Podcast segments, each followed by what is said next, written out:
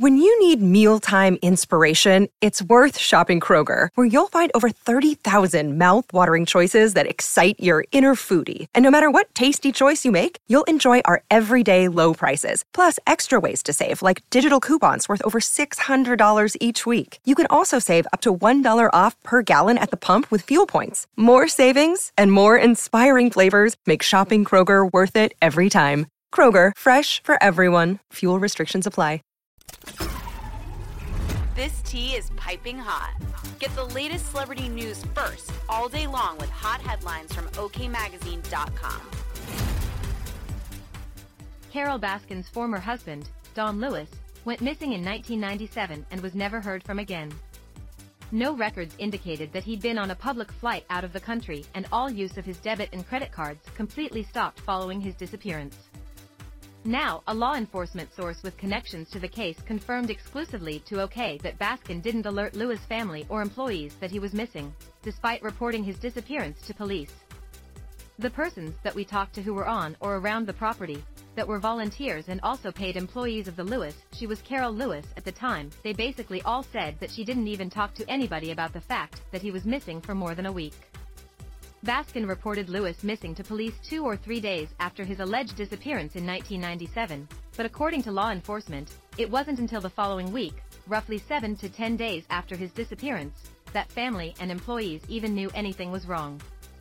The people that were going into work and volunteering there, at Big Cat Rescue, one of them said it was business as usual with her, the source adds of the disturbing case.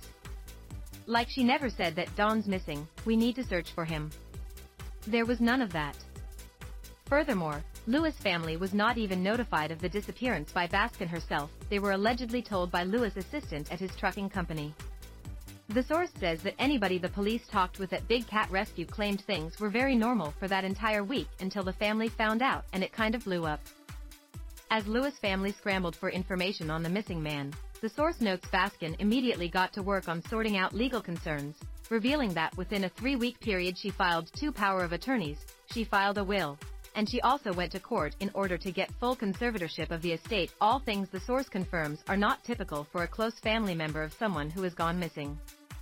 The source also shares Baskin created a narrative when it came to what she told authorities about her then husband's physical health and mental state.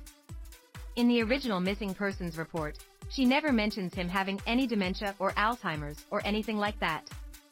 The next day, when the van is located, he continues, referring to police finding the vehicle Lewis was allegedly driving when he left the property the day he went missing, she tells them, well, he's kind of suffering from dementia. Forgetting things. Baskin reportedly went on to eventually tell police that Lewis had been treated by doctors and had MRIs done due to the supposed condition, but that she can't back that information up with paperwork. There's absolutely no documentation that says that he ever went to a doctor for that or says that he was treated for that, the source clarifies. Anyone that we talked to said that he was of sound mind, including every single employee that we talked to, every volunteer that we talked to.